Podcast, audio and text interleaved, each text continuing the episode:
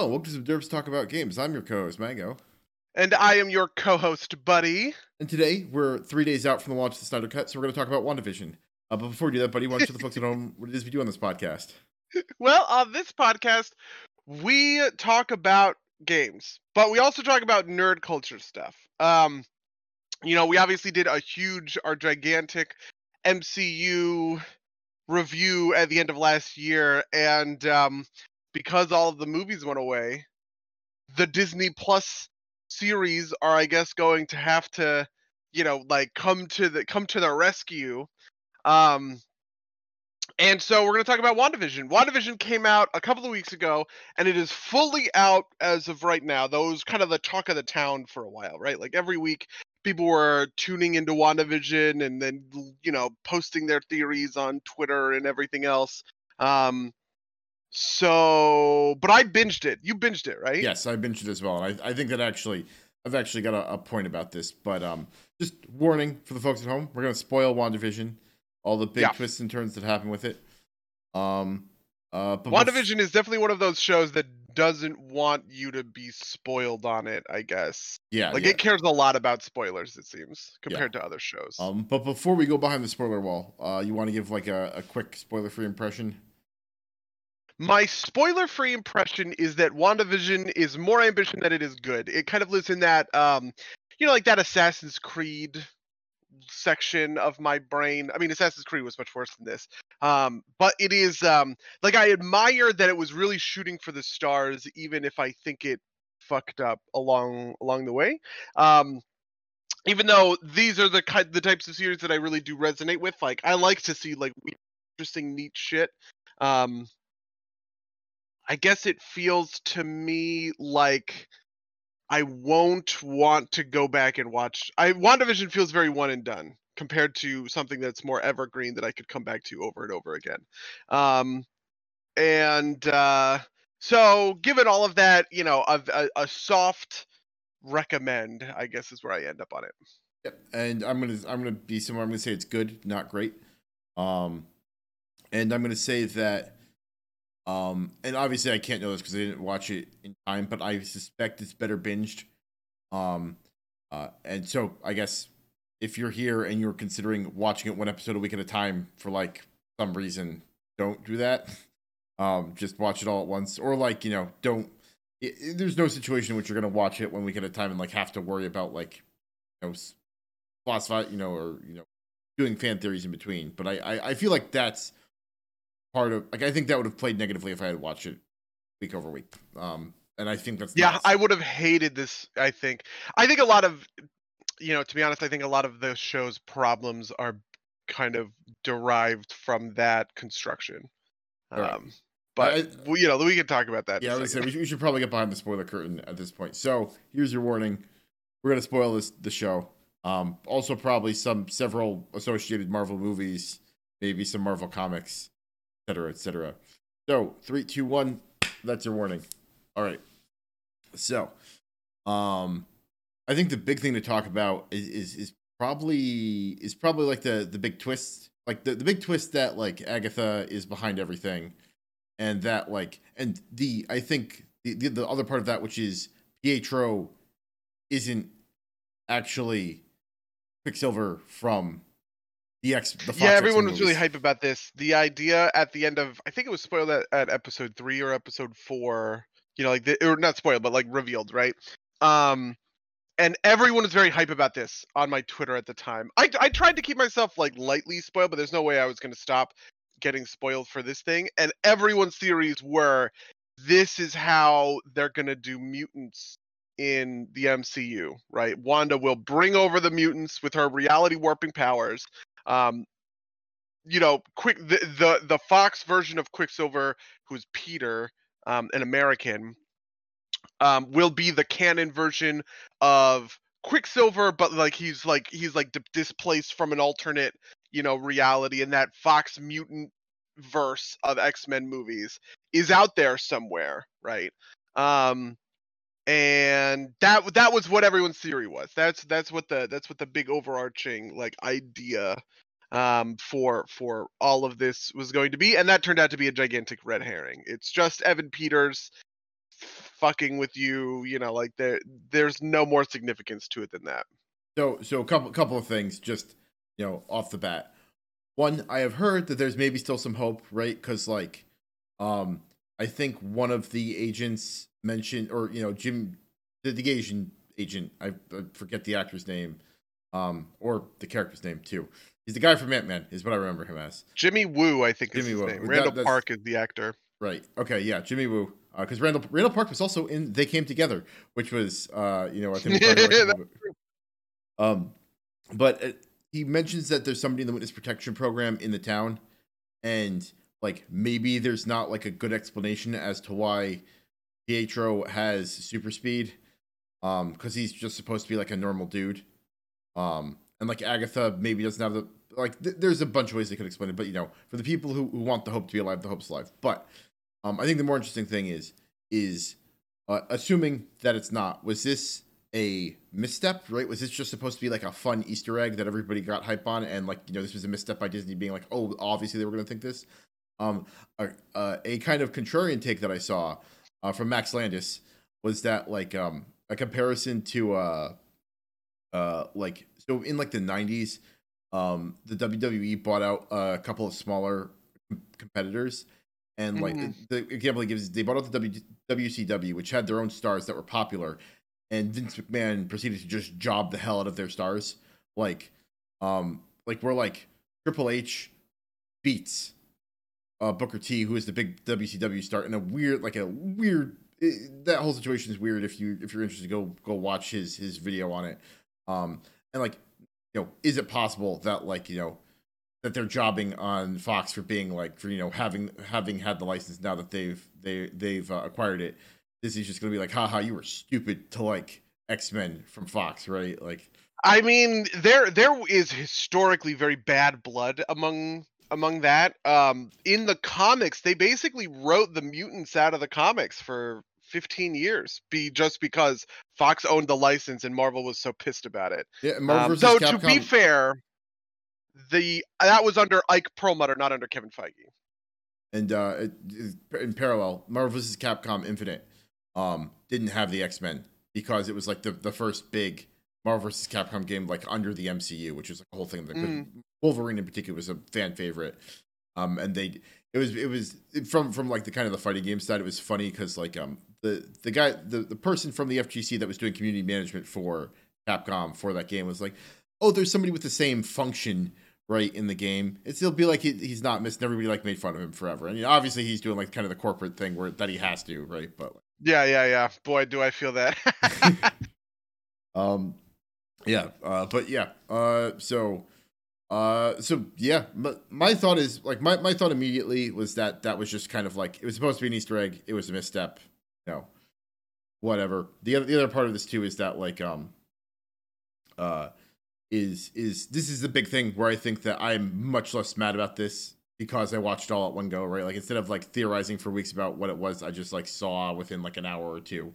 Yeah, that would have really pissed me off. I feel like if I was the type of person who was theorizing for the intervening month, and then at the end of episode seven they reveal, you know, that like, oh, it was just it was just like a fake out all along. I actually do think that there's a pretty okay chance that Evan Peters ends up in the MCU as Pietro, just because we know we're walking into multiverse territory. Doctor Strange two is going to be multiverse stuff. Um, the subtitle of Doctor Strange 2 is the Multiverse of Madness. Um, and we've already seen J. Jonah Jameson return, uh, played by uh, uh, J.K. Simmons, who is obviously like very, very well regarded. So I imagine Marvel will probably end up bringing in characters like that, right? Like the the best, the brightest, everyone's favorites, right? You know, we all love J.K. Simmons as J. Jonah Jameson, and so he's gonna hop over, but we're not canonizing Tobey, you know, Tobey Maguire, right? We're not canonizing Andrew Garfield, but maybe we're gonna pull someone in from those movies, though I don't know who, because both those movies were garbage. Um, Well, we're, we're So, getting you know, uh, like- we're, we're get we know that um what's his name uh the the the electric dude is reprising his role, right? oh shit, yeah, you're right. And technically, Tobey Maguire and and Andrew Garfield are showing up in the third Spider-Man movie because everyone is finding out they're being cast in the third Spider-Man movie at this point. Um, I feel like at the you know like at the end of the day, uh, if Marvel wants to, they can find plenty of these kinds of characters, right? You know, Ian McKellen as Magneto, or like you know, maybe they get Patrick Stewart as Professor X or something like that, right? Like just for one you know, like one last go or something kind of along those lines, Hugh, right? Hugh like Jackman, if you are right, like it, like like he's the big Yeah. one. I think like you know everybody loves Hugh Jackman. Um, and Ryan Reynolds, Yeah, and, like- Deadpool is definitely showing up at some point. I think we know that, right? Like Yeah, yeah, yeah. So like I feel like they will they will keep the good stuff, get rid of the, you know, like get rid of the detritus, um, so to speak, and maybe, you know, Evan Peters as Quicksilver counts as good stuff. I actually kind of like Evan Peters as Quicksilver just from the perspective of like first of all, I kind of think Quicksilver's pretty boring. He doesn't have like a lot going on and Evan Peters gave him a lot of like verve and personality and he kind of has that the right verve and personality for the MCU right like you could I could very easily see him just kind of step in as that you know like funny but not too funny you know Right. smarty pants which kind like of like, basically this- the character he was butter. playing in WandaVision, right? Like he was he was playing Yeah. his MC or his uh, his uh, X Men character. He wasn't playing. I mean, not that Pietro had a lot of characterization, but he was he was he was playing the X Men uh, Quicksilver, not the uh, not the MCU Quicksilver. Yeah, but I don't think that this means that we're gonna get, you know, I don't remember the actress name, Sansa Stark as Jean Grey, or Jennifer Lawrence as Mystique, or any any of the intervening, Right? you know, types of any of the intervening like types of casting that went on. Like, you know, they're they're gonna want to recast all that stuff, and that's fine.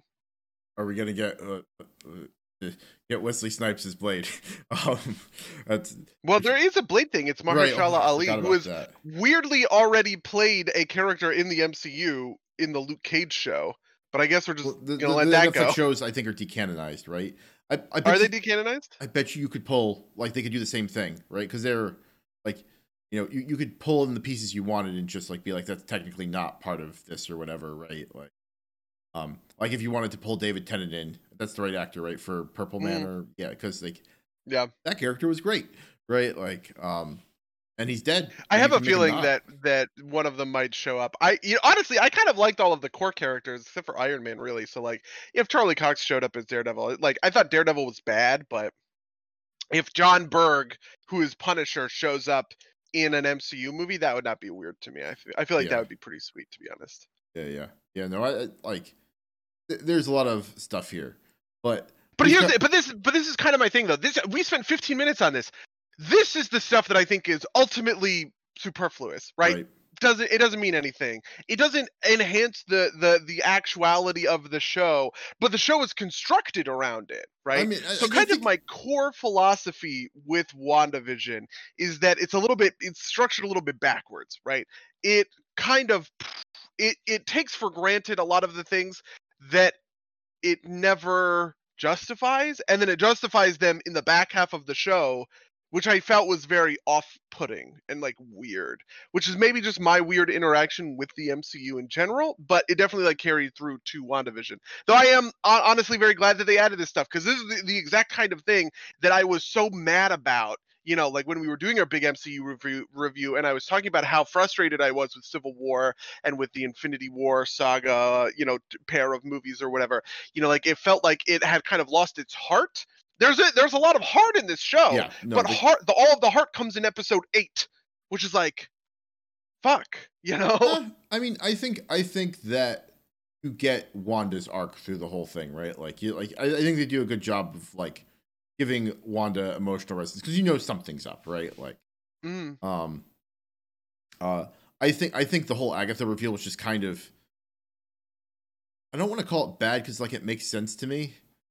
Um like it's kind of like a plot device if that makes sense. But like I don't think it was done well. Right? I, I, maybe Ah, this is boy. pitched up to the the Pietro thing. Um, do you know anything about like Agatha as a character? Because I like read it, read like the Marvel thing. It was like it's she interesting was she's like not a villain the Fantastic Four's nurse or something, right? It was like, yeah, well, so so the thing with Aga- Agatha, okay, so here's like a brief overview of the Scarlet Witch, right? The Scarlet Witch is a mutant, and she has the mutant ability to alter probabilities, right? So she could make weirdly unprobable things happen, like you go to shoot her and your gun jams, right? That's something that happens, but she can manipulate the probability to make that happen, right? And then, but the thing is, is that she, her mom, is like a crazy is like a crazy powerful witch whose name I, I I don't remember right? From from this magical mountain in Europe in the Swiss Alps in the MCU called Mount Wundagore right?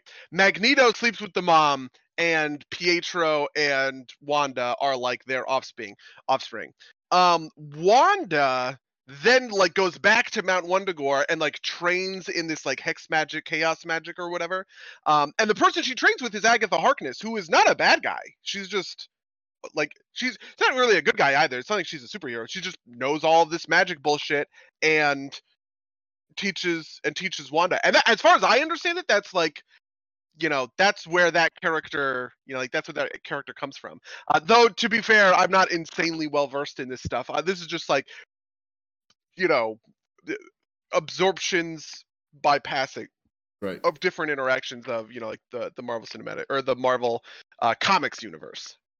Yeah, and I mean they do the classic thing that they do with the Marvel villains, which you know, I mean at least they didn't kill her, but they kind of like put her in the fridge effect effectively. Oh, I fucking hated that. I mean, the, I I was actually very excited for a second because I thought I was like, oh, for once they're gonna do, they're gonna undercut it right where it's gonna be Vision versus Agatha and like computer vision versus Scarlet Witch. No, they just do the thing of two people with the exact same power set fight each other, which I fucking hate. Like every Marvel movie, it feels like has that like breakdown, or let not everyone, but I don't know. It's just like I find that very frustrating. Eh, you know, part of part of the fun of a superhero fight is watching somebody with you know spider powers fight somebody with electric powers, right? right? Watching somebody with spider powers fight somebody with spider powers. Spider Man's a bad example. He's been good in the MCU about this, right? But like Iron Man famously, right, goes up against one suit of armor guy and then another suit of armor guy in his very next movie. Right. Um, yeah. Yeah. Yeah. So. yeah. No, I, I, I, I agree with you. I also think that like the whole vision, like the the whole vision thing was neat. I thought like having them like do like the you know restore white vision to like vision status in the library was a little bit on the nose, but I thought it was neat. Um, I really love the ship of Theseus thing. That yeah. is very on point for the vision, you know, like the idea that he would philosophize with himself to beat him rather than, you know, punch. Though I was, you know, they had a very satisfying yeah. punch fest. Yeah, but that, that that entire sequence pre undercuts the whole emotional resonance of Wanda and Vision and their kids, like just you know disappearing, you know, after after the reality collapses it around them. It's just like I don't know that that is kind of like the the whole time I'm sitting there being like, isn't she just gonna like go find White Vision and be like, he's gonna be like, I am the Vision, hooray, right? Like, yeah, I feel yep. like they're gonna mm-hmm. have to like, you know, they're, they're, like you know, Wanda's gonna be a fugitive, and they're gonna have to like, you know, stretch that out unnecessarily as you know they figure out, you know. Yeah, this is another plot point that I was very tired by. Is like the evil overlord sword is bad shield is bad. Like I don't know. First of all, sword in the comic, like sword is clearly being shield, but because they broke shield in the Winter Soldier, they like can't put it back together again, sort of thing. But they yeah. want to have that force, so they're using sword. Sword in the comics is not sentient weapon; it's sentient worlds, and it's about like the universe, right? Like it is like the people on Earth who monitor galactic politics, essentially. Right. Um, and so I was just like, man, like I don't want to do like evil, bad government organization. It just feels so tired at this point. Yeah, I mean, especially like you um know, it, I, I love me an evil government government organization plot, but like you know, it's like okay, so we, we replace Shield with something that's just as bad, right? Like just like even quick, you don't even get like a movie where like things are good, right? Like you just get like and the director. And they ended, and I was I was actually kind of excited for them. I at first I was like, honestly, fucking Hayward, Haywood, that the guy has a real point. Like obviously Wanda is doing something really fucked up here, and she and she admits that like later on or whatever. But they do the standard villain thing; they turn him into like a bad guy, and, like, and this is a meme on Twitter immediately after the final episode, which I didn't get at first, but now I get it. It's like, what the fuck was Hayward arrested for? He was clearly doing the right thing. Like they just want, but like you projected bad things onto him because he was verse he was against Wanda and so he just kind of gets like dumped in the villain box which I thought was lazy and kind of I don't know So- unearned so I guess this, th- so I thought the whole like outer conflict was so bad that for a while I thought it was like I thought it was going to be part of the plot, like like that outer like that the the FBI show was going to be another show that Wanda was creating, right? Because like whoa because fucking they like send like a, you know Thor girl and she's like I hacked the computer, like like you do on a bad you know FBI show, right? yeah that's true. And like and fucking like you know Ram uh Rambeau and Jimmy Woo just like punch out like the guards. Like like like it's nothing right? Like they have guns. And they like and they um they get taken away in the handcuffs but then they like beat up the guys and immediately set up shop inside of the camp Yeah. and it's just like I don't know. I I, I also I thought it I was hate like all that to be stuff. like a, like a show you know like a, like another layer right like I thought like oh that's going to be clever and they're just like no it's just bad right like that, yeah, that, that probably would have been clever. I kind of want, and I don't, I don't even mind if there is this like organization that has an antagonistic relationship with the heroes, right? Um, especially because you could do some really interesting stuff with that with the Marvel Cinematic Universe, right? So, for instance, for instance, uh, first thing I thought was Hammer, which is in the comics. Norman Osborn becomes the head of Shield, and he renames Shield to Hammer, and then he basically, well, and he and he is very antagonistic to, towards all of the superheroes right? He drives all of the heroes underground. He you know um is employing supervillains as government agents in order to like hunt heroes. And i was like oh shit we're gonna do hammer and that's fucking sweet right because you can do thunderbolts you can do dark avengers the thunderbolts are kind of the marvel version of suicide squad where they get a bunch of villains and turn them into like a government secret black ops team and then Dark Avengers is when Norman Osborn takes the Thunderbolts team and bumps them up to the Avengers, right? So Venom becomes Spider-Man. And um it's actually really clever how they did this. Bullseye becomes Hawkeye. Um and they do a bunch of these, right, where they like sub in, you know, Wolverine's shitty villain son becomes Wolverine, right? Um and uh and I was so excited for that when the fir- like the first second that I realized there was this like organization, but then you realize it's Sword and they talk about whatever, and I was just like, okay, fine, I guess we're not gonna do the cool version of this. Okay, we're gonna do boring, regular ass, normal bullshit.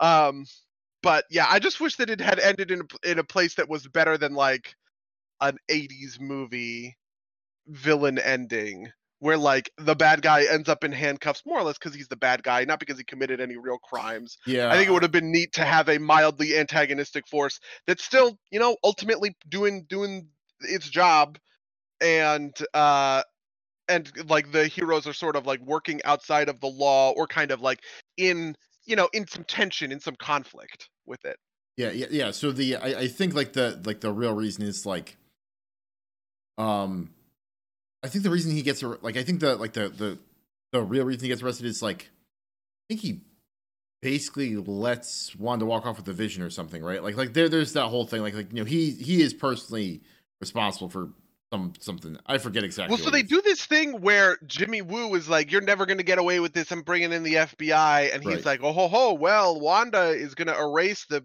when once we kill Wanda, the other vision is going to be erased, and then our vision is going to be the only vision. And who's to say?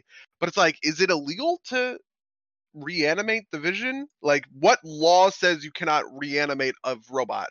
Yeah. well, yeah, like, and Uh, use him it's in like and, and Sokovia Accords or something like and use him in the specific purpose of killing a terrorist yeah. who's enslaving an entire town of people in you know the Yeah. heartland of the United States. I thought they like you know they at least like mentioned it, but I thought they glossed over it a little bit too fast. It's like they will always think I'm a monster. Well, you kind of are, right? Like, and that was the thing too. Is like Agatha gets like again treated like a villain, but like you know she's mostly right, right? Like you know, like you know did this wrong and you're being kind of an asshole about it and like you know and she's obviously like she's she thinks wanda's wrong for the wrong reasons maybe right? Like which is like the whole the whole salem flashback is but like you know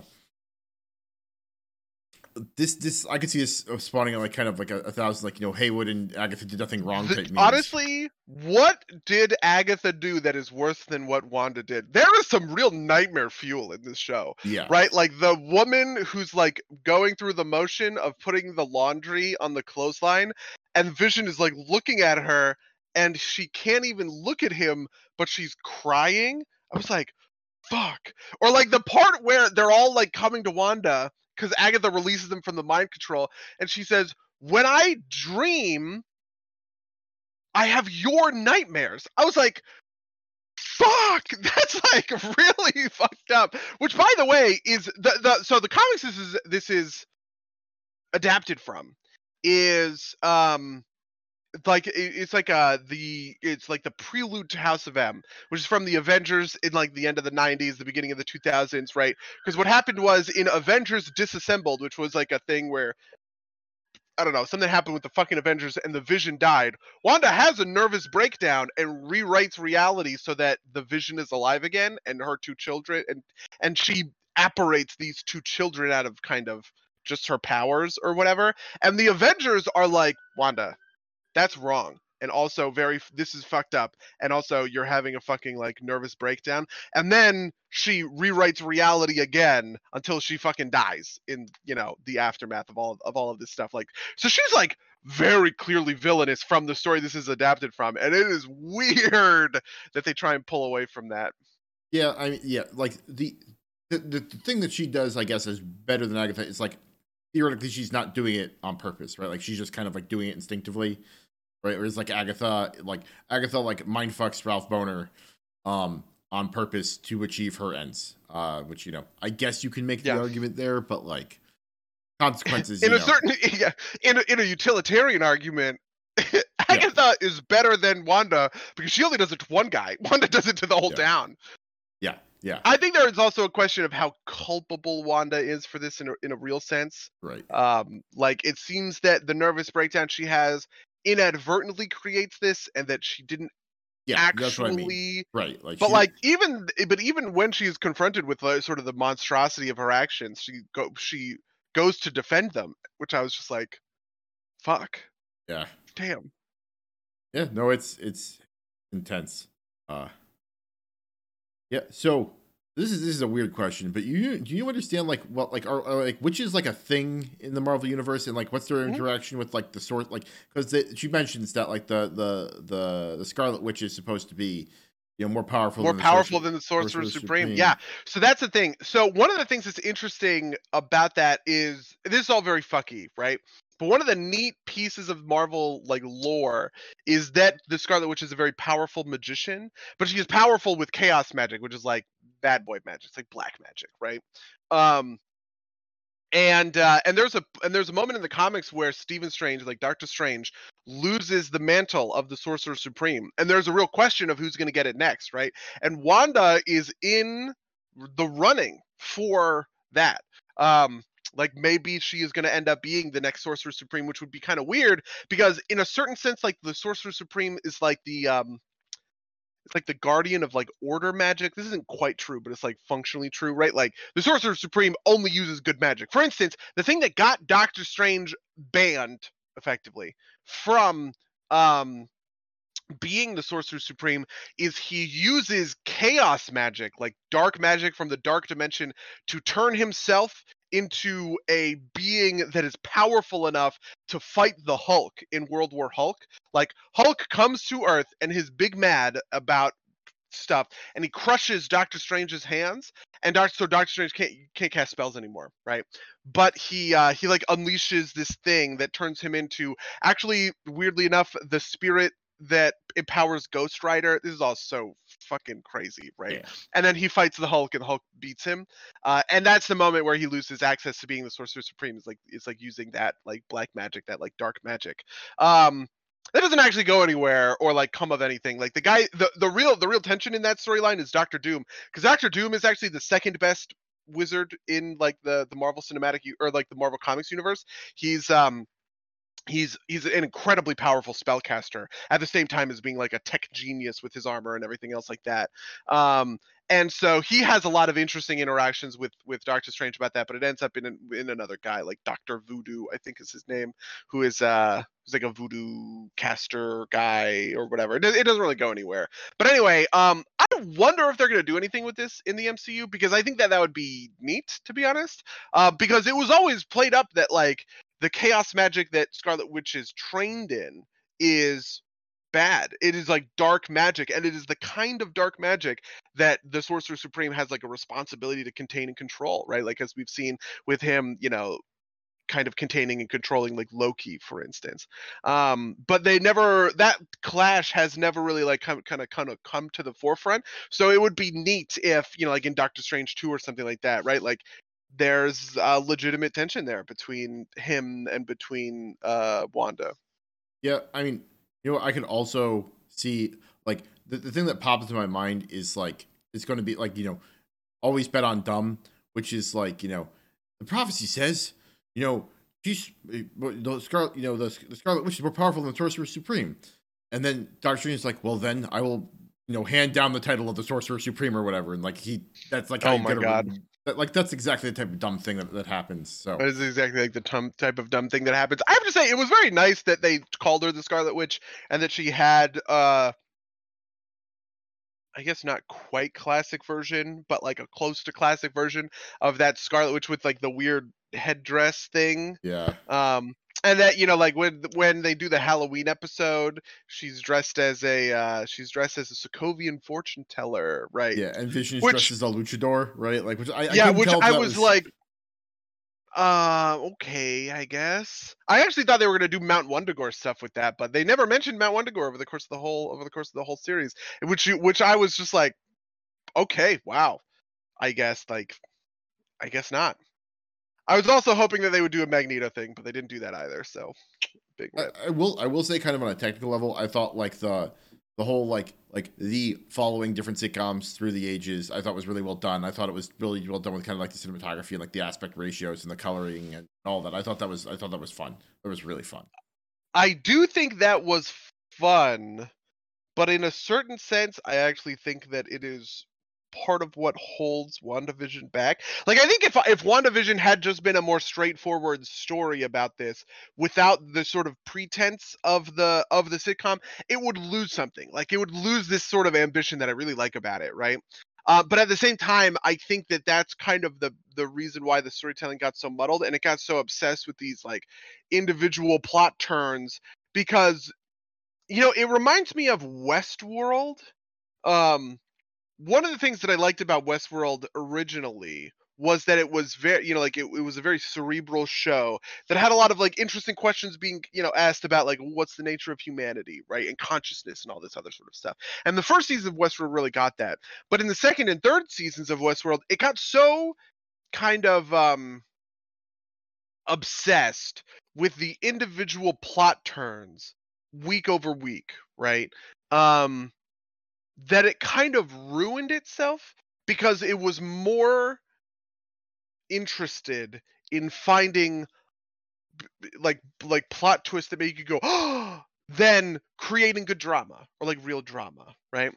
And i think wandavision is sort of in that same sort of sense right? Like we spend four episodes just wrapping our heads around the basic construction and premise of what's going on right? Which is that wanda has altered reality in this little bubble around the town of of Westview, New Jersey, right? Um and that isn't drama, right? Like that's just premise, if that makes sense. The drama is right, like it, the the drama comes into her relationship with Vision, right? Vision figuring stuff out, and as as it progressed into that those points, that was actually really great. Like maybe my favorite episode is the um is the mockumentary episode where they're doing Modern Family or like The Office, right. um, where she's like talking to the camera. Um, and Vision is also like fighting against Wanda implicitly, but he's also participating in like the whatever and he's talking to the camera but he does the thing it's like why am i doing this right like this is bullshit in a certain sense i almost sort of wish that they had never canonized the show like the idea that they fucking pull out the broadcast and they're watching the show WandaVision in universe, I think is sort of dumb. And I wish that they had just kind of let it be more metaphor than an actual construct of the diegesis of of the show. You know what I mean? Like, what if they just shot every episode of WandaVision with these inter with these different styles, and it gets more and more into the false reality of it or whatever. But there's nothing about you know broadcast and like the sword stuff or whatever, right? It is purely about the construction of the show in and of itself, right? I feel like that probably would have been better. But this is mostly because I hate I hated that sword stuff. I would get rid of that in a second if I could. Yeah, no, I, I think I think I agree with you, but I like the, the thing this is reminding me of actually is kind of like Bioshock Infinite's relationship to Bioshock One. Um, oh, which is kind of like like Infinite kind of got like wrapped up in it's kind of like weird tying the Bioshock universe together, which you know, partly you know, it, it did that way too much for a game and then a series with two entries in it, right? Or you know, two two entries kind of in like across the multiverse, if that makes sense. I mean, do, do you does do you mean because of the DLC, like where you go back to Rapture? Well, that's so like the like the Bioshock Infinite very clearly is tied to Bioshock One, right? Like there's the lighthouse, there's like the the the bird is like the the the big big big daddies or whatever it is, right? Like there are clearly parallels across across the two. And they can No, sure. And in universe, there's the Luteces, who are the people on which Andrew Ryan creates his, you So- know, Rapture stuff on. Right. So so just just kind of like you know, Bioshock One is very clearly like an allegory for like kind of like a post post uh you know uh not anthem um Fountainhead kind of like you know what if Ayn Rand's city came to life right like that's clearly Okay, what Bioshock yeah. One is. It doesn't have any of the multiverse stuff because you know it's not part of the plot line. Bioshock Two I think starts to do some interesting stuff with that right like like you know kind of like you know the nationalist Zachary White or whatever his name is right like and like you know contrasting that against kind of like the workers revolt and then like like you get like a half second of like jumping into the alternate reality where the workers revolt succeeds and like there's some bad stuff there too and i think there's like opportunity for like an interesting storytelling there right? But that all gets dropped to focus on the the the time the time bullshit right? Like the the kind of like converging timeline stuff right? And i think like if they had picked the lane on either of them right you could have had a much better story. I think the same thing happens here right? Like if you went all in on kind of uh sitcom stuff, you could have gotten, I think, a much like it would have been hard to like make it compelling because like the, the, the thing that's compelling about the MCU is is the uh is uh is, is kind of the continuity stuff, right? Like Mhm. um, Yeah. So I think the the only way it really works is if like like you were saying, you pull back a little bit on kind of like the the showiness of it and like fo- like make kind of the meta story work better. Um, uh, and so I guess go harder on that and like make the show a little bit like I mean m- maybe I'm connecting the dots wrong, but like that's that, that's the thing that pops into my head, right? Is like I, I'm, I'm in a weird position of I want to defend Bioshock Infinite, which I think is a bad game with a bad story. But I do think Bioshock Infinite is, is markedly different, right? Like at the end of the day, the stuff connecting Bioshock Infinite to Rapture is like on the fringes, right? You know, it is in logs and in journals, and you find out that, you know, like there are connections where the the Luteces are the forefathers, right, of what's going to end up in Rapture and in and in you know uh, Andrew Ryan's Paradise in the diegesis of the of the story, right? Like there's stuff that's non-diegetic about that, right? Like obviously the handymans are reflections of the big daddies, but they're not like in universe meant to be the same like the same thing. They just kind of are supposed to function in the same gameplay way, though they don't, and it's bad, but whatever. Um, whereas WandaVision is very clearly kind of obsessed with this stuff in the in the core drama, right? Which is part of why it is not just a it's not just a plot twist that it's Pietro, but it's a plot twist that it's Evan Peters playing that, right? Like the plot that that twist is actually pretty minor if you think about it inside of the the story of the world itself, right? Right. Like they we haven't actually set up how important Wanda's grief for her brother is by the time that it happens. The important thing about that plot twist is the non-diegetic nature of Evan Peters' casting, right? It is not the it is Right. not the indiegesis grief that Wanda feels. We only get the reveal of that grief in episode 7 when it's revealed that actually Wanda's grief for her brother is the thing that forges her connection with Vision. And like and like I said, that's the thing that I want. I want that so fucking bad. That's the heart that has been missing out of these MCU stuff, right? But that's how but but it's backwards, right? We didn't get a version of things where we could see Wanda and Vision talking about her brother in a real kind of like emotional way, right? Her brother is talked about even in the in in the in like the show, it is talked about as kind of this like dangling mysterious plot thread Right. with the twins or whatever. So I, th- like that's the thing that I think is backwards about WandaVision, right? It is kind of obfuscating the the the really core drama um, of the series behind all of this continuity bullshit, which is like, oh, I hate that. you, know, I- and, and, and like I, I think you're absolutely right, and I, I think that's like I there's it's it's similar. It, it's not exactly the same in, in Infinite, but like that's that's the thing, right? Like there's potentially a story there about kind of like the floating city of Columbia and like the oppression of like you know a working class like minority underclass, right?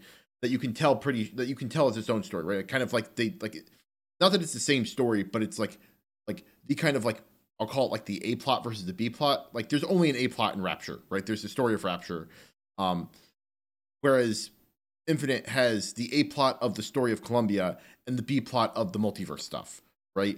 And the B plot takes over too much and like hurts the A plot, if that makes sense. And I think the same sort of thing is happening here. It's not this it doesn't have the same kind okay, of like, I see what you're meta, saying. meta yeah, yeah. nature, right? Like you know, it doesn't have like you know the the the the infinite B plot isn't as kind of isn't as fourth wall breaking, right? As as you put as as like we know. Yeah, yeah, yeah. Like is. I would say that in Infinite, they're both diegetic, right? The- I, I, Yeah, I think I yes, agree with yes. you between that tension of A plot and B plot. They're they're both diegetic. In WandaVision, one of those is diegetic, the other is non-diegetic, Yeah, right? or I- I think it's it mixed, is the but yes. speculation surrounding. Yeah. yeah, it's a mix. But it's like that speculation surrounding of like, oh, what does this mean for the fucking MCU? What's like, I I like that stuff, and I find that stuff interesting, right? But I do not want a show that is what does this mean for the MCU, right? Like I want I want a show about compelling characters who have authentic relationships and Yeah. sincere, you know, drama between themselves, right? And that is in WandaVision, but it's just like so buried under all of this kind of um buried under all this kind of stuff. Though I do want to say I've been very harsh on this.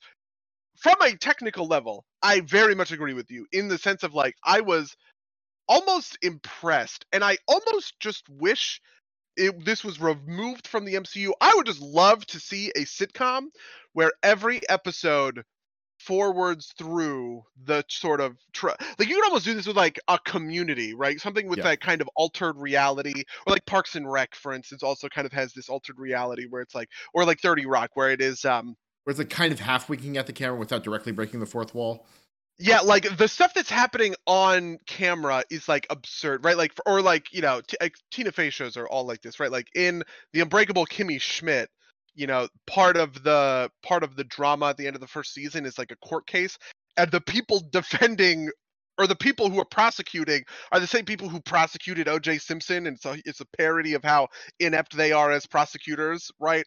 And like obviously that is not realistic it's part of like a, a, a bit but it's a bit like woven into sort of the fabric of the universe this is a universe where right Marsha, whatever her name is, gets a job prosecuting another high profile televised, you know, uh uh celebrity case. Or in community, this is a universe where the whole school breaks down into post apocalyptic mayhem at the mere whiff of a paintball fight. Right. Or, or when you know Um, when Jeff Winger looks at the camera and says we're doing a bottle episode, right? Which is Yeah, exactly, exactly, right, like that kind of thing. And maybe you could get away with that because I just think that that would be a great way. Yeah. Like one of the things I really liked about the the the construction of the WandaVerse episodes in the in those early episodes or the WandaVision episodes in those early episodes was they very specifically keyed into like the not just like the tropes of a sitcom, but the tropes of a sitcom of the era, right? Where it is like, oh, I'm bringing my boss home for dinner, and you know, if he doesn't like the dinner, it's it like like that feels like an I Love Lucy episode, right? right. Um, whereas later down the line, right, mom is having a tough day and she just wants to stay at home and ignore all of the things going wrong around her. Mockumentary stuff, right? Like that. That is uh, you know, like a different that's just like an upgraded version of the same sort of like sitcom tropes, but it's the sitcom tropes of one era versus another. Right. Yeah.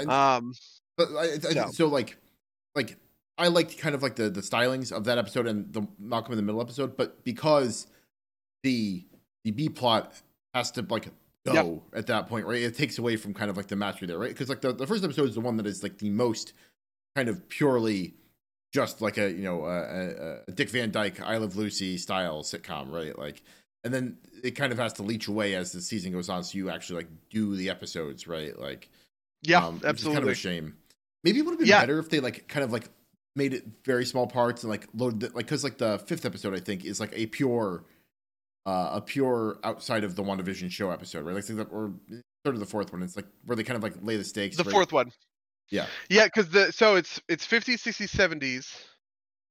Then Monica gets ejected, and then the fourth one is just all world building. This is the worst episode in the show, right? Because it's just it's just let me explain the premise of what's happening to you in excruciating detail, which is just like ugh. Um, and then the fi- and then the fifth episode is 80s, six is 90s, and then seven is the mockumentary, and then it drops the the format. Yeah. Um, I was I was just wondering if like, like, I think I might agree with you that the I I didn't like the fourth episode super a lot, but like if we like sacrifice a couple of episodes just doing the meta plot, we let like the the sitcom episodes breathe. doesn't make it better? Uh, who knows? Um, but yeah, um, just like to to, to because that's the only character we I don't think we've we've really touched on is is is Monica. Like, what was was like is she like a recognizable superhero to you at this point because she like she gets powers by like going through the hexers. She's had, she's had like a fucking million names. I I don't know Monica Rambeau that much. Um, she was Captain Marvel for a while.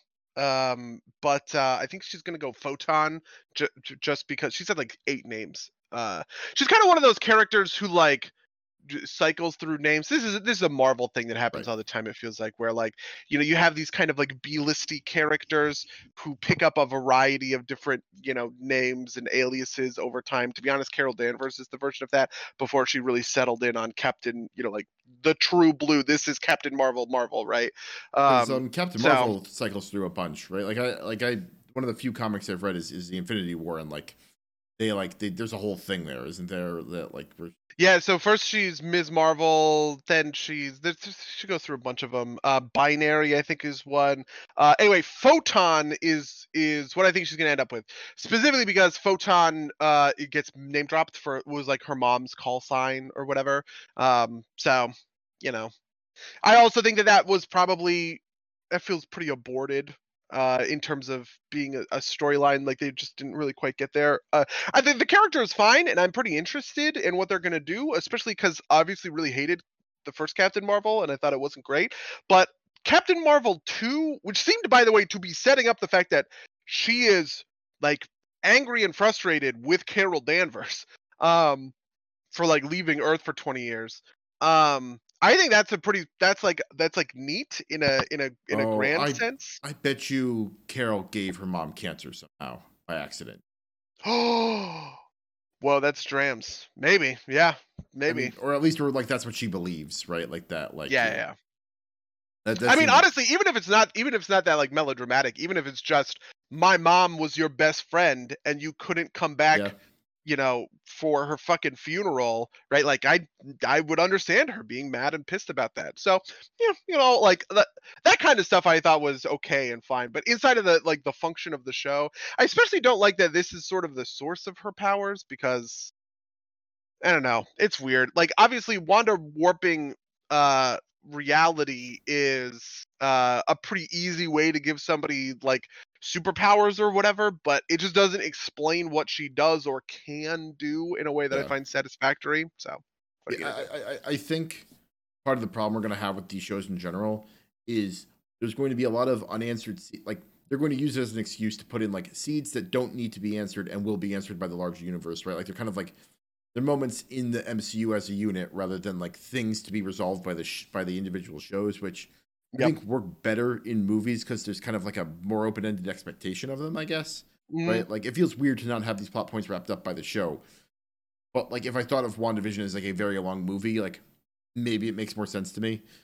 Um, Yeah, and I also, you know, like they did this in the CW shows that I loved, like Arrow and The Flash and Legends of Tomorrow. But because all of those were were TV shows spinning out into TV shows, it felt more and and and they were all very straightforward TV shows, right? Like these are all melodramas, like superhero melodramas, right? That are um that are like spinning out into one another. And so you maybe have the version where it's like, oh, well, in Arrow, this is Oliver Queen hunting down the people that he feels are like responsible for his father's death or whatever. Um, and then he, he encounters Barry Allen, and then Barry Allen gets you know struck by lightning, and then he spins off into his own TV show where he's Barry Allen, CSI, you know, forensic investigator who is also the Flash, you know, doing doing cool Flash stuff. Like I, there's something very like normal and straightforward about that right like you because the shows are very straightforward and earnest um the expectations aligned with them are also pretty straightforward and earnest like everybody the moment that he met barry allen we all knew that we were spinning out into a flash series right and that the series was going to be a cw you know teen drama ish just like smallville was that kind of birthed all of this stuff right um and those expectations are very are very like straightforward but it's like what do you do with is monica rambeau going to show up in season two of wandavision well, is she going to spin out into captain marvel and now she's a, purely a movie property is she going to show up like nick fury and everything because probably she's going to run sword from now on like what the fuck so I I think so. I think it's the series. It said series finale at the end of you know, and I think that these are supposed to only be one season long, which I think lets Ooh, me. you think appre- they're going to be one and done yeah, I, I think it makes me lets me appreciate them more. At least at least this one, right? Like WandaVision in particular. Um, because like the premise for Loki seems like it could be like a long running thing, right? Um, because he's uh, it looks like he's far far off in left field, but you know who knows, right? Like we'll we'll probably find out on the other side, like you know that he's like he'll, he'll probably be pulled in at some point again because you know Tom Hiddleston. Um, yeah so there's wandavision there's falcon winter soldier which I think debuts starts this week. by week. the way hmm I'm actually really excited to see the reaction to Falcon's Winter Soldier because everything I understand about that is that that show is just what it says on the tin. It is just a spy, is a political thriller spy show like Alias or something like Homeland, right? Um, about the like the the the Captain America mythos with like Baron Zemo and fucking you know uh US agent and stuff like that which is which is very cool. I think there's a lot of mythos to mine there and you can really kind of like go deep on that. But it's like obviously so so different from what we have here in WandaVision which it seems like it has all these far reaching implications.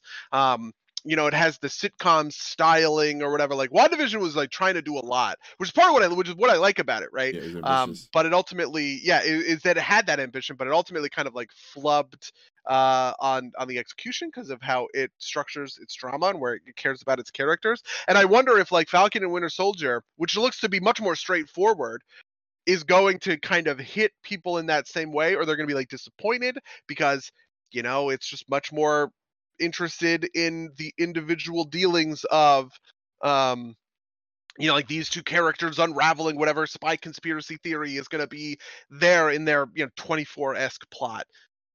Who knows? Yeah. I, I think I'm worried most about was like the, the, the teaser like did not give me confidence when it's like a sorcerer, just a wizard without a hat. I'm just like that, that like hit me like so like like this is like the worst of the Marvel humor type of stuff, right? Like what if we had bad Marvel humor but with like a mediocre TV series level of writing instead of like a you know a high production movie level of writing is like my my immediate kind of reaction to that, which makes Yeah, and the thing is that the thing that really frustrates me, like honestly, I mean, I, I mentioned these CW shows. Uh, The thing that I love about those CW shows is they are just so authentic. Because like at the end of the day, superhero stories are very like pulpy and very um melodramatic, and it is about the pulp and the melodrama, like the, at the core that makes superhero stories like really compelling in comics form, right?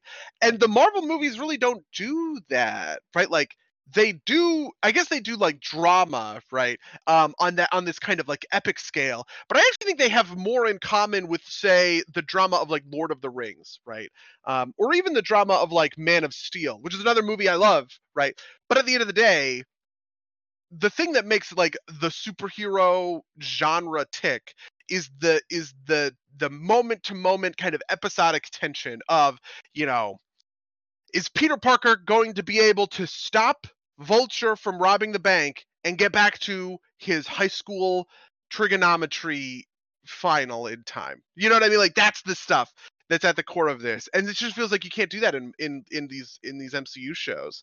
Um, so maybe they'll make it work in uh, in the Falcon Winter Soldier. The, it it works all the time in the CW shows. Um, but I don't know. I guess I guess we'll see. Guess we'll see. Uh, yeah. One one more thing I do want to say is that uh, Paul Bettany is really good, good as the Vision. I'm unsurprised they brought him back, and I want to see him more. I think of I, I, I imagine he's just willing to fill any paycheck, just because like you know, it's funny because he got cast as the voice of Jarvis just for being like having that posh British accent, and then he becomes the Vision, and then you know, like kind of ends up as sort of like a mainstay of the Avengers. But I just don't get the feeling that he has like a lot of other work, and he'll probably take anything that he can get. Whereas you can, you know, you can tell with other um, Marvel uh, heroes that they are you know like that they're like looking for other stuff right? Like chris evans pretty clearly wanted to get out of the cap like this guy is movie star potential. He does not want to be stuck doing marvel movies for the rest of his life so he exited pretty gracefully. Same thing with like robert downey jr um, or even guys like benedict cumberbatch right? Like benedict cumberbatch probably does not want to spend the rest of his life playing fucking doctor strange. I feel like paul bettany would spend the rest of his life playing the vision like he seems to have a great time and he's really good at it. It was it was super weird like seeing him without the vision get up just like I'm like this. I, I do not understand who this person is. He does not have a bald head and like metal plates for ears. Like this, is uh, who is the this? funny thing about that? So I remember in um, so do you remember X Men, uh, First Class? Uh, I don't know if I actually ever saw First Class. Yeah, so in X Men First Class, Jennifer Lawrence plays Mystique. Um, and uh, you know, Mystique obviously has like the full blue body yeah. paint in you know in in those movies or whatever. Um, and the the end of that movie and that movie came out like 2010 maybe 2009 right? And the end of that movie mystique basically signs up with magneto and it's like i am not going to hide myself. I shouldn't have to hide myself. I'm not going to change my appearance to fit in right? Like with these you know the real with Raven. these humans i am going to be raven. I'm going to be mystique. I'm going to have the blue you know i'm going to be like blue all the time. Then she does Hunger Games, becomes the biggest, you know, female action star of the early 2010s or whatever. And then immediately in the very next movie, she's like, I'm not turning fucking blue. You guys cannot get me in that makeup chair to turn blue all the time. Fuck this. Raven is just gonna walk around and look like me, Jennifer Lawrence. I'm famous. yeah, I can I can exercise control over this like contract or whatever. And then in in universe, she has like completely abandoned this philosophy or whatever else. And I feel I feel like that's probably Paul Bettany, right? Like he, you know, it's it's one thing to do to do that like that makeup a little bit for a movie. You know, when you're not a major character, you're not in every scene. You show up a couple of scenes, right? Maybe it's like two or three weeks of hell on earth or whatever but if you want me to do a whole fucking TV series, like I'm gonna just have to be Paul Bettany sometimes. You're gonna have to deal with it. i mean, my guess is it's it, it's probably not coming from him. It's probably coming. It's like you know, we really want to like spend the money to put him in the full Vision costume like every episode. You know, no. We'll I mean, one thing one I will say is I was. Su- I was surprised at the production value of these. Like one of the things that is also funny about these CW shows is their TV shows, the TV show like VFX budgets. So like the CGI isn't that great um or like the shots are very like minor and they're like hitting you know, like they're hiding stuff right like you know um Gorilla Grodd, for instance, is like CGI or whatever, but like a lot of the scenes with Gorilla Grodd, he's like off screen, or it's just like his hairy gorilla shoulder or whatever, because you know they don't want to do the, they don't want to like CGI him into into every single scene. Um, whereas in this man, like they were kind of going for broke, like this was like you know Marvel movie level uh, VFX uh, in action. So hey, we budgeted for 18 episodes of Game of Thrones, and we're still pulling off of that budget, so you can have some of it. Yeah, yeah. Oh my god.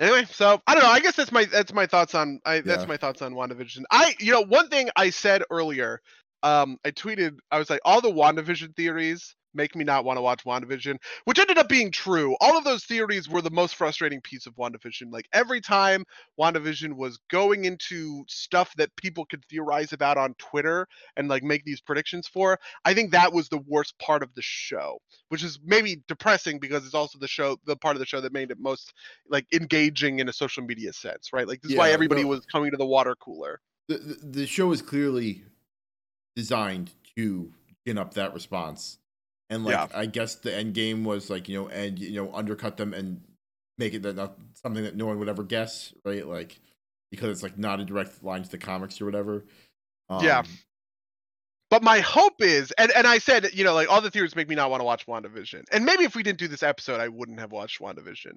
Um, but after coming out of it, I am definitely going to watch Fal- Falcon Winter Soldier, specifically because it looks so different from that. And my hope is that it will be more, you know, it will be like kind of more in line with, I don't know, I don't, it's just more basic, straightforward storytelling that I'm that I'm that I'm looking for. are you gonna watch it week to week or are you gonna do a binge at the end probably do a binge at the end. I mean, maybe I'll watch it week to week. Who knows?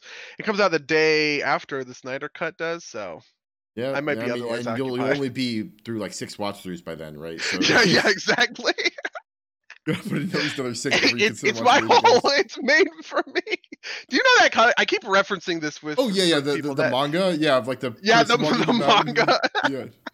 I'll link that in the description for people. Uh, you know, warning there, it's fucking, you know, horrifying, but like No, it is. It is. It's. It is a horror comic, but it is how I feel about like Sni- the Snyder Cut stuff. Every time they release stuff, I look at it and I go, "Oh my god, this is like really cool and interesting. I'm so excited." And then everybody else is like clowning on it on Twitter. Actually, that's not true. It's not just me. It's also Snyder Cut people. Like, I, I'm at a weird intersection where I follow a lot of Snyder Cut accounts who fawn over this stuff, and then also a lot of like you know, like the sort of like the Patrick H. Willems like film school crowd that clowns on Zack Snyder all the time.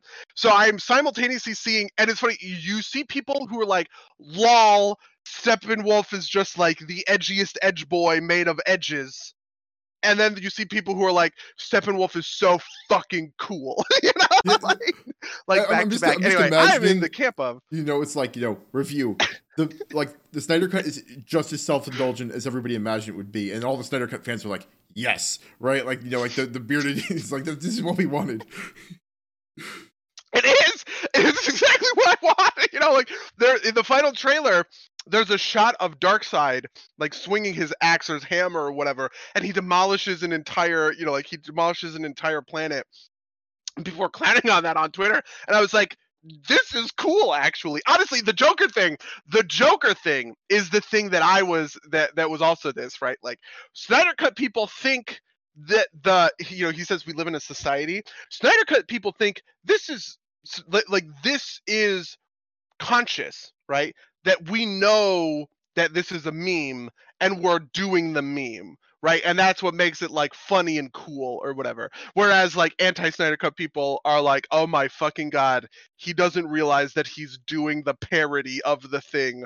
What an idiot." You know, like I mean, I, I don't I don't I don't think it's I, I I put a little bit like I think the anti Snyder cut people are like he thinks he can pull it off and he's going to miss that fucking landing like by a hundred feet, right? Like, there's no Uh, yeah, can- I mean, I, I, I, at this point, I'm convinced you are either a convert or you're not. You know, yeah, Like, I mean I'm I don't ex- think anybody is going to sit down and watch the Snyder Cut and be like, "Oh my god, I get it." You know, like maybe they will, but I'm I'm excited. Like your enthusiasm for it has made me excited to watch the movie. So yeah, that's true. I mean, honestly, one of the funny things about the WoW Guild is that um, when Batman for Superman first came out, like everybody was like clowning on it or whatever, and I was like the lone defender.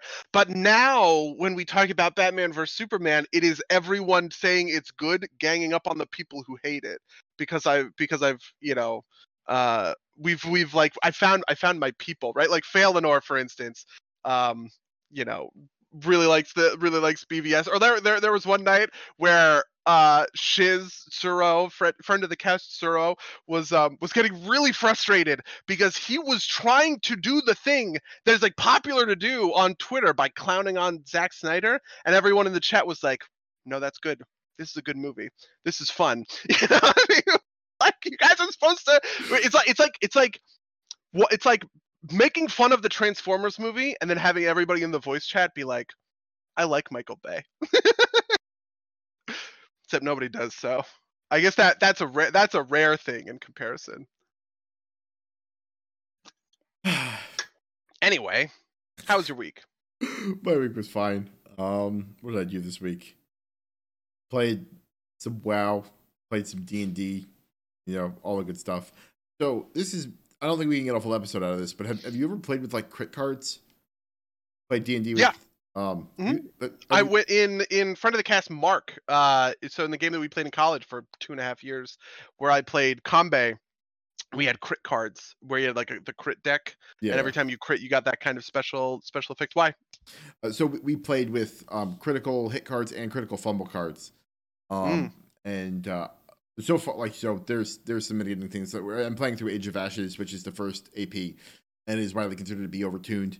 Um, and I wasn't a super big fan of them, um, just from kind of like, uh, I mean, it's also like the PF2 system a little bit different, but like there's like some stuff that like comes through is like critical fumbles are weird or like you know add a level of kind of like punishment for choosing to attack that you don't get otherwise and i'm not so sure i'm a fan like i just don't think the game works as well with it. Um and like i think that maybe this is specific to the pf2e E implementation of the crit deck the critical hit deck but like when they when you get like there's a lot of effects that are like until healed which requires like a medicine check to heal. And like get this weird kind of unbalanced effect where like you know if you think of the like you know as like the two teams right? Like the gm and, you know and the campaign versus the pcs right? The pcs if they get crit have to carry forward the consequences of getting crit for things that need to be healed off right? Whereas Mm. the enemies die and so they don't have to carry forward those consequences and it it, it, it, feel, it felt painful and again i've played one game with them or you know one session with them so you know maybe i'll i'll warm to it over time but liked crit cards in the early levels and I disliked them at the higher levels. Basically, um, so the, when we were playing, maybe maybe the best game of D and D, like the best individual session of D and D I've ever played in was this Factory, which was like a 18 hour marathon session while we were in college, right? Um, where we just started playing, we just kept playing, and we just like kept playing, kind of thing. Which was this, um, it was this like ruined, abandoned factory or whatever. and We were like level two, and there was just like something about like the atmosphere to just like all of it that really came together um and one of the things about that that was interesting was the crit cards right like we got crit and we because we were sort of doing this dungeon crawl over the course of 10 encounters right um sometimes repeat encounters right like where we were um where we were going 1v1 with a like with a thing that was chasing us and it would chase us multiple times or whatever um that felt really good and really interesting from like a crit perspective because like i got crit and i broke my arm and i had to you know change how i was doing that and that felt like good and dynamic.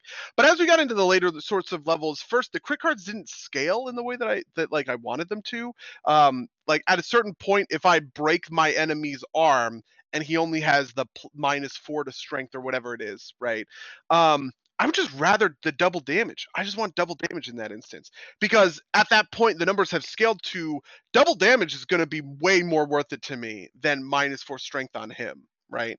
Um, and the and his attack modifier is just not really all that imp- impacted by a twenty percent decrease in in like a in chance to hit if that makes sense because like once you got into very high this was pathfinder 1e right but Yeah. once in the math you got into very high end play hits became more about guarantees than about misses, right? And it became about like, well, am I doing full attacks or am I doing single attacks that are always going to hit, or am I trying to connect on my follow-up attacks uh, in a full attack, right? All of, like all of that kind of thing.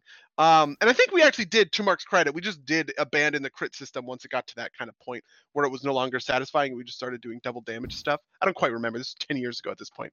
Um, but that was my that was my philosophy about about crit decks. I I generally think it doesn't really work that well for D20. Um, like I maybe wouldn't maybe outside of the first five levels I wouldn't use it in any in any D20 system just because of the way that numbers scale. Yeah, and the way we're doing it is it's not on any crit; it's only on like natural twenties. Um, as like you know, Pathfinder's ten up Okay. crit. Yeah, yeah, yeah, yeah. Um, yeah. That's honestly probably better. Also, the, the, I get- math yeah. is tighter, right? Like I think that minus four would, would carry forward. Um, and like there's like, I think the cards are interesting, but like for instance, I got hit with an attack that uh, like I got hit in the head with a hammer or something, and so I'm stupefied too, which means I have like a flat, um, like 35% chance to fail any spell I want to cast. I'm the main healer of the party. And like that's not like in combat, I think that's like a super, you know, interesting thing, right? Like kind of forces me to like eh, like I, I'm playing like a melee cleric, right? So it forces me to kind of like stick with the melee stuff for a while. Um rather than like, you know, uh, rather than like kind of lean on the caster part of my character. Sure. Um, but like in between in between combat, like we need to take the time to make sure that you know those effects all get healed off, and at that point, it just kind of becomes work. Um, and like you know, is is you know burning time and how yeah see i what what i think i would rather um and what what made it work so well in that one session is that like we had to carry it forward because we didn't have that like heal to max effect for it right. it was just your arm is broken and it will be broken until you can get it you know healed with a with a more major sort of like fix than that and i think that that's what makes crits interesting right like carrying them forward in in more sorts of like if it's Yeah. only inside of the encounter then it's probably pretty boring So I, I, I think, I think I disagree only in that like inside of the encounter, like I think works for the. uh, It's just like a thing that's like harder to account for, right? I think ultimately it feels bad to like, and we're at like mid levels, right? We're like at level eight, so like it feels bad to like basically get like sidetracked by a by a single bad roll, right? Like I think I think like it feels less bad when you're at lower levels. Also, maybe this is the case. Of, like if we'd been playing with it from the beginning, I'd, I'd have acclimated to it. But like Mm. we, it was just like a, a thing that the GM thought he'd try that would be neat and different. And you know, um, I thought you know I thought I thought like I don't fault him for trying. I just you know like yeah, so, some of it just kind of like felt like it was like not being like and, you know maybe if we didn't have the opportunity to, to kind of like we couldn't take the 20 minutes in between each encounter to heal them off type of deal um 20 minutes not 20 minutes of real time 20 minutes of you know kind of in universe time it's like 10 minutes for a heal check type of stuff and it's uh uh, tough to eh, i think kind of like tugs on kind of a string of like how much does like random chance suck right like uh, yeah I'll yeah for think more sure about it maybe. Um, yeah. How about your week? How was your week?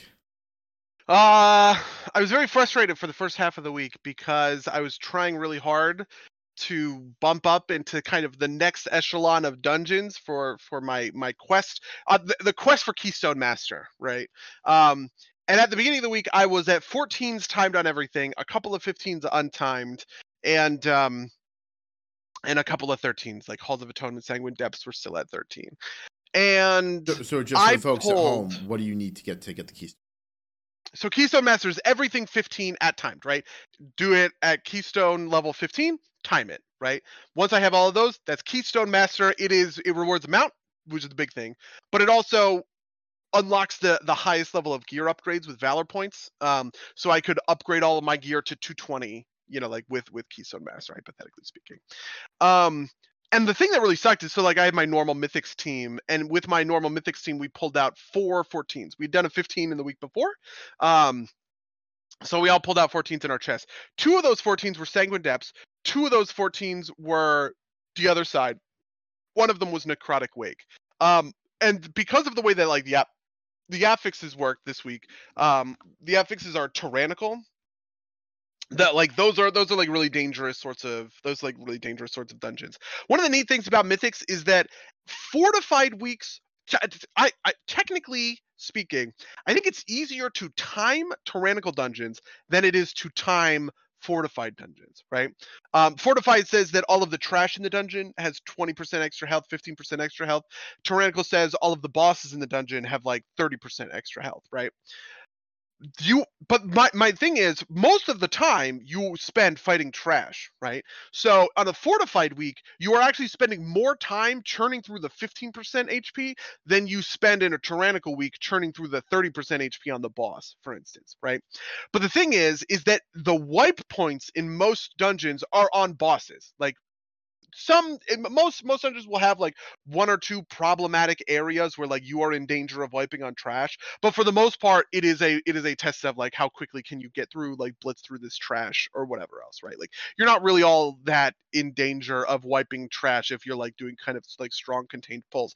So ironically it's easier to get good times on a tyrannical week in the sense of everybody doing everything correctly but it is also much easier to wipe. So the success rate tends to be lower, even though it paradoxically seems easier by the timer because like it's pretty easy to wipe on certain sorts of boss mechanics.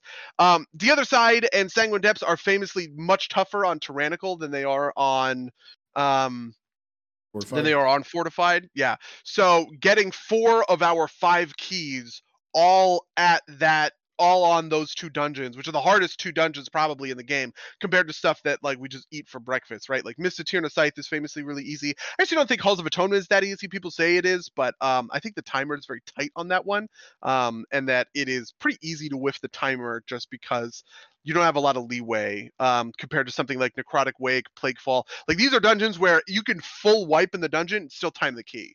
Um, just because there's there's like a little bit of give there. If you full wipe in Halls of Atonement, you whiff the key. It's just too tight for for that kind of like it doesn't give you that sort of room. But, um, a death like adds like a minute, right? So a death adds 25 seconds. Five people dying, or a, a death adds five seconds, right? So okay. a full wipe adds 25 seconds. But it also obviously adds like the the mobs reset you have to right. respawn you run back in right? Like that kills that kills plenty of time. the, point being that like if that five seconds is constant on a in a shorter dungeon right like you're gonna you're gonna naturally have less wiggle room right? Oh oh yeah yeah absolutely absolutely right. Um and uh and so like halls of atonement is one is, uh, uh, the other side is also sort of like this. Um but so we're just like not procking any of the kinds of keys right? Like theater of pain i own theater of pain. Like that is like the, first of all, it's my favorite dungeon. Second of all, it's just like a dungeon I know insanely well, and I'm like really good at it. Um, and uh, and it's like all any any plus 15 theater of pain instantly right like that's a that's a very timeable key for our group if we can just get it to drop kind of thing um anyway so i spent a lot of the week just farming i just spent a lot of the week farming valor um, where you're just doing very low end keys because all so all of the dungeons give the same amount of valor right so a plus two gives the same amount as a plus 15 um, which is technically so people do valor farms where they just do twos over and over and over again you just completely blitz through them right? Like it's honestly pretty funny how fun it is to go through like these dungeons that are really giving you hell but you do them on lower keys and you're just like absolutely destroying everything because so one of the other interesting things about is about about these dungeons is um they scale up logarithmically not linearly because the thing that scales is dps which is a rate rather than like raw damage in in sort of total, right? So it's not like linear. Each each step in the stone gives you plus 15% right health and damage on all of the mobs. It's for the first couple of rungs, maybe it's only you know I think it's like seven, right? But by the time that you're going from a 14 to a 15, that's like a 32% increase. I think a 14 is plus is plus 140% damage in health. A 15 is plus 172. I think I could be wrong about that. Um, so a 15 just like is so much ahead of anything on that low end of the spectrum that you just like completely blaze through them. Uh, but then in the later end of the week, uh, I did end up accomplishing some goals, right? Um, I was pugging a bunch. Uh, I did a pugging the friend of the cast, Lindley, and we got 14s on both Sanguine Depths and Halls of Atonement, which were real squeakers, right? Like we had trouble, but we like got there and we never really had like any like full wipe territory but we just sort of did like the slow deliberate very clean you know somebody would maybe die here and there and have to like res and run back but we got there kind of thing and then we we got our very first 15 which was um in theater of pain uh as you know as expected right which was also very tight um just because we had had some sm- like slowdowns and sort of like waiting uh, for for for stuff to happen. And then just last night with my Mythics team, uh, we ended up timing a necrotic wake uh, at 15 as well. So I so I did end up getting a bunch of like upgraded dungeons. That 15 was honestly pretty funny because we fucked up the key. Um, we had a necrotic wake 14 and we fucked up that key really badly. Uh, we wiped a bunch of times on the third boss. Um, but one of the things that the necrotic wake offers you as like as players is the ability to pick up these like Kyrian weapons. Um, and where you use those Kyrian weapons can completely change, right? Like just everything for you, right? Um, so when we ended up getting another Necrotic Wake 15 key, we we went and we ran it and we just said, you know what? We're using all of our weapons on that third boss. We're just gonna blitz the shit out of the third boss, not get caught up in these mechanics problems anymore, and like move on. and that was exactly what solved our problem for us. Is we used the spears and just like nuked down the third boss rather than you know worrying about uh like hitting those hitting those mechanics right. Um, so you know, good stuff. Something I thought was interesting, sort of related to this, by the way, is that do you know who Daniel Z. Klein is? Sounds familiar. Is he like a riot person or something that? He, he was a riot person for a long time. He's the designer of Lucian, um, Azir, um, a couple of other, you know, like champions. Uh, and then he left Riot, got let go from Riot. I think he got fired actually because he, he get called, like, like, caught up in like some, some controversy about like abuse or something like that or i think no i think he called players dumb i think he like okay. yelled at players and they got mad at him about that and he got fired um I, I don't know the drama obviously but just i'm pretty sure that's what happened um anyway he now is a lead game designer on apex legends but he posts a thing called game design chat where he just sort of like on twitter will will sort of entreat other game designers to talk about things. Something that he he talked about as a topic was combat design in MMO, right? Where he feels like the rotation, right, like the basic rotation gameplay of an MMO hasn't really been innovated uh, since its you know like really core inception right? Like rotations are basically about the same sort of thing. You've talked in the past about how final fantasy 14's rotation like basic rotation is what keeps you away from that game and wow's rotation keeps you in it. What like what what is the specific differences there? Like what is the design there in the mechanics that attract you to one and sort of keep you away from the other? So i don't know if i'm if i'm going to be great at putting this out, but part part of it is definitely that the the GCD is is slower in uh in in Final Fantasy 14.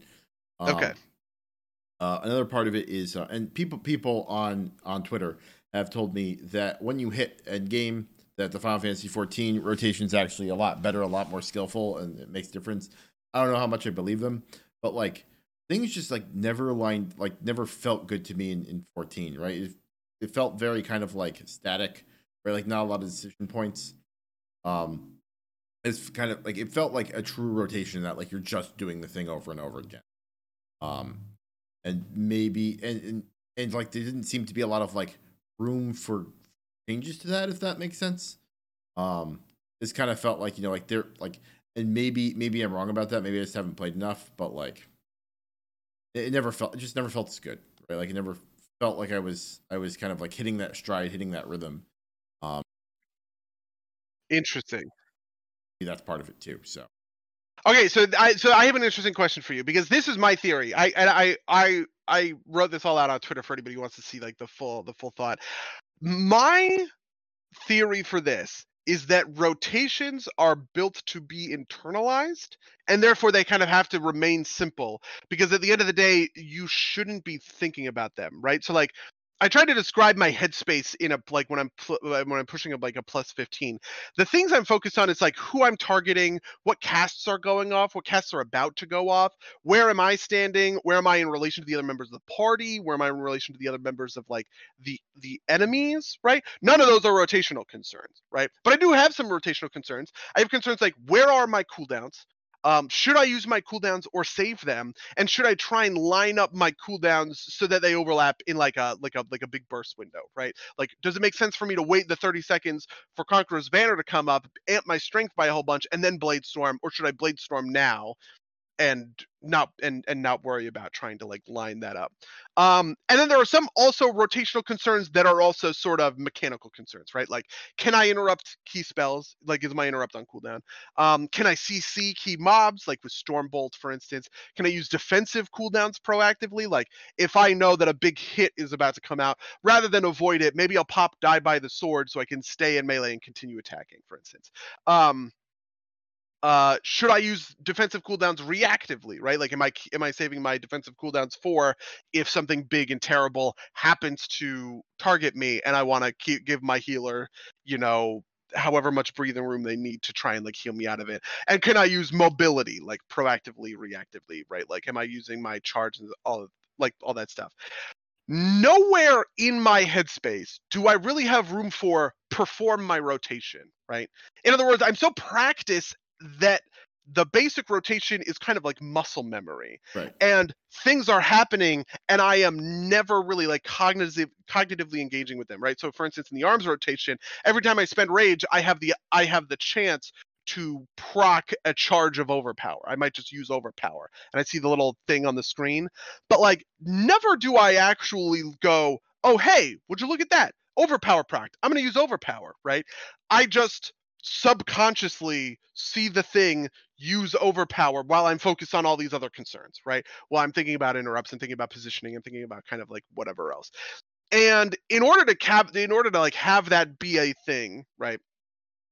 I need to it, my rotation has to be pretty simple because it like how can you get so practiced and internalized at something like this without you know like without a simple rotation um and that's the thing that kind of like crushes the space right? Which is why we see you know there aren't really many mechanics in molten core right? Like when i'm raiding in molten core there's really it's like don't stand in fire. That's basically it. There's just like not a lot of mechanics. But like the mechanics in net like nowadays right? Like there are dozens of mechanics that i need to be paying attention to in the sire denathrius fight in order to you know be performing at my level right? Like really the thing that has scaled over time isn't the rotation it is the combat encounters that i use my rotation in. Whereas the rotation in classic is really not all that different from the rotation in bfa or in shadowlands right? Like we still have a one and a half second gcd certain stuff is on it certain stuff isn't on it we have cooldown windows etc um how do you how do you feel about that kind of stuff? Is that is that true for your experience? Is this just like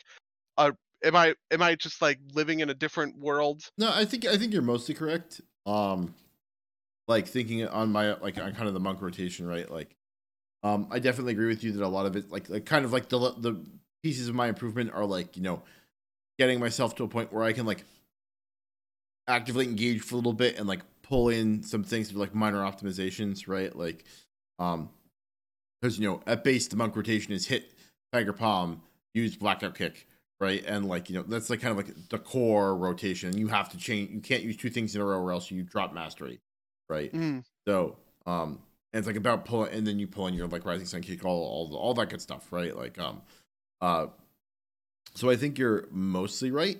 Um, and I think you're most. I I think that like um, I, I think the only piece you're missing from like classic is like challenge of molten core is not the mechanics. It's like getting sixty people to show up at like a yeah time, no right? absolutely yeah that is that is 100% it is the herding cats of getting everybody there And i mean people clear molten core without even being level 60 and like in I remember back in classic when I was playing, I played priest and priest was like like there wasn't really a rotation. It was like, or at least to me, it was like cast smite until someone needs to be healed and then heal them, right? Like, um, and that was it, right? Like maybe cast power and shield on them. Um, so I yeah maybe the touchstone is burning crusade or wrath of the lich king right like i feel like wrath of the lich king i absolutely had a rotation i had cooldowns i had all that Yeah. stuff I mean, it also um, might have was been really different for like it. for healers, right? Like like heal. yeah Uh, you know, I don't know if healers were interesting until at least like one of those expansions.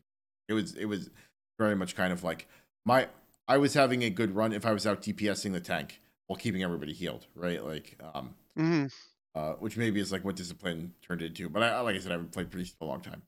Um uh but and Yeah, on- I also think that raiding is a little bit different. In raiding, I think about my rotation a little more proactively, just because there tends to be downtime in raiding. Like, so for instance, on the Artificer fight or on Sludgefist, right? When I'm not chained or I don't have those spirits on me, I don't really have mechanics to worry about. So I'm really dialed into my rotation and I'm like eking out every individual piece of like DPS I can find, kind of thing. Um, like I'm pretty sure I gain maybe 500 DPS on Sludgefist just from not being chained and Yeah. not having to worry about being chained. Yeah, no. I mean, there there was we were chained together once, and I like was very tempted to be like leap buddy, and I was gonna try and like do flying serpent kick at the same time, but I figured that was like a recipe for us like to both die and like you know it'd be, it'd be a disaster. I will say, you know, I have I have started using mobility. My big thing now is if my partner is in front of me, I will charge because like the the chain radius is 11, you know, and I can still stay inside it if Yeah. I kind of like charge past them. Uh, but yeah, no, I, I I absolutely get that. We got very close to getting Sludgefist down. I'm a little I'm a little sad that we didn't we didn't get there, but Super I don't know. Close. it, I was I was I was really dialed into that raid. That was a lot of Oh fun. yeah, no, uh, I was I was like for those last couple of attempts, I was like running around handing out like uh fucking uh the the augment runes to people that I saw like didn't have one up. I'm like, just take it. That's funny. Yeah, I don't actually use augment runes on raiding, um, because like high end content for me is 15s. It's not. It's Right, not right. raids. Um, so I save my I save my augment runes for those. But I was popping augment runes on Sludgefist just because we were so you know. You're so close. Oh, we were so close. I mean, you went and you bought the Vantus runes for everybody, right? Like that. Yeah, yeah. I, I once I saw how close we were, I was like, boy, like we could really eke out a couple extra percent just by Vant putting Vantus runes out for like everybody. Um, But yeah, but yeah, man, yeah, this this this tier has been really uh uh has been really interesting. Um, mostly because I feel like there aren't any bosses that are like bad bosses. Like normally there are some bosses in the raid that I'm just like, ugh, I fucking hate this fight. Uh, like in Ny'alotha, it was Vexiona. For anybody who knows these fights, it was Vexiona, um, which was a huge pain because that was a very like tank focused fight. In um, in Uldir, it was um, Vectis. We all hated doing Vectis, but there there aren't any of those fights so far where it seems like everyone is just like, oh god, this guy again. I hate this fight. the only personally for me that the fight I hate is um like the the the mana eater or whatever it is, the guy in the basement. Oh, Hungering Devourer. Yeah, yeah. interesting. Uh, it, it it's purely because when I always get fucking murdered by beams, like, and it's like so exactly what it is is is like whatever reason, um, like beams will like beams will spawn like immediately as we're coming back from like doing the the you know the the mechanic where we have to drop the balls far out. I will have used up all of my all of my movement getting back and forth from that. And so like I'll go to like roll and there won't be a roll charge there and I'll just like get like fucking murked by like murked by the beam by being in the wrong place because I'm like, "Oh, I will roll past the other person and it will be fine." And Oh, see, that's interesting. I I love this. Um, I see. I, I basically don't worry about the balls because of spell reflect, right? It, because so I take the expunge damage, and then the the ball forms, and I put up spell reflect, and I walk into the ball. I don't take any damage Yeah. from it, So- I get to like clear my own balls, and I don't. I never have to run away. Yeah, well, it's it. So this is part of like you know, well, I'm a monk. I've got a lot of mobility. I should place the ball further out. That way, somebody who has to drop it closer has, yeah, hmm can do that, right? And so like any of the raids, eighty paladins who only have panic pony. They don't have any other movement, yeah. right? Right. So like, you know, I was like, okay, I'll do that. I'll I'll do my job. But then like I get beamed, it's like, oh, I will roll and then like it's on me, right? Because I could do it so that it's not a problem. But it's like I will be able to roll and I will be in the right position and then I'm not. And then I end up Yeah. getting killed and maybe killing somebody else in the process, which makes you feel really shitty. How So, much mobility do you? I wonder. So something I was doing on Gondar when when we did Hungering Devour and I was on Gondar is I placed my portal off in like the beam land, right? And um and I would just zo- I would just teleport. Maybe you could do something like that with Transcendence. You like you Oh, place your. Transcendence to the left of the boss, and then you put. I will say the danger there, by the way, is that people won't respect it. They won't know it's there because I definitely killed somebody when I was on Gondar because there was someone else in range and they they moved the beam to what they thought was a safe line, right? And then I teleported behind them, and now we had two beams overlapping, and uh, that's murder. So that's that's the thing. That's the thing. The thing. So I don't think I've used Transcendence Transfer this expansion at all. Just because like really, just- interesting. like I just you know I don't like I feel like there's not a ton of opportunities to use it. Like part of it is like I have so much mobility already, right? And I'm I'm Mhm. playing um uh uh fucking Night Fae, right? So like I can like Yeah. like my like I have I have the stack on top of my roll and my my flying serpent kick, right? It's just like um I guess I just never learned how to use it. It's also like I couldn't tell you where it's bound right now. It's probably not on something I can press like not like manually. Yeah, yeah, I get that. It's it's one of those um it's one of those things that's interesting. I I I, I feel like I overemphasize those kinds of mechanics sometimes on the on like the classes that I play. Like so for instance in the Xav fight in Theater of Pain where he does the big cone attacks sometimes or whatever, I always put lock gateways up on that just cuz I like using the lock, you know like I don't know if it's good or not. Like maybe somebody can use it to escape a thing. Um but I really like that those moments of like specific utility. It's almost like the uh like spell reflect, right? Where it's like getting to use a class ability to do something with specific utility, maybe. Yeah, and you know that's like that definitely sounds like you know an extra two percent like you know of efficiency that I could squeeze out of it. But you know, like until you said it, I just didn't even register because like it's just like such a non-used skill for me. Yeah, Yeah, for sure. I get that absolutely. Well, we've uh, we've pushed up towards the end of the uh, end of our timing, so I think we can wrap it up there. Unless you had anything else you want to talk about. I have nothing else I want to talk about. All right. Well, in that case, if you'd like to email us, tell us what you thought about WandaVision or uh, whatever else we talked about on this podcast, you can email us at games at gmail.com or podcast at games.com. You can rate review us on iTunes or Spotify or wherever else you could find podcasts. Um, uh, watch us live on twitch.tv slash games. Um, that's everything I have, buddy. Do you have anything else you want to promote? Uh, one thing I'm I am doing an episode of Buddy Gets Good this week, so come tune in 11 a.m. PST, uh, 2 p.m. Eastern on the twitch.tv slash Akupara Games channel. Nice. And that's on Friday? That's on Friday. Yep. But how I don't know what I'm playing. I I think I'm playing something, but I can't fucking remember what it was. So, so what's the under over on the number of times you'll you will have watched the Snyder cut by the time you have to do Buddy Gets Good? Probably twice. I think I'll only watch it twice, Twice. by that Okay. point. Yeah. Okay. All right. We'll, we'll, we'll see. All right. Um, and you know, just for everybody to know, next week we're doing the Snyder cut, so you know, be ready for that. Yeah. So watch it. Watch it. Do your homework.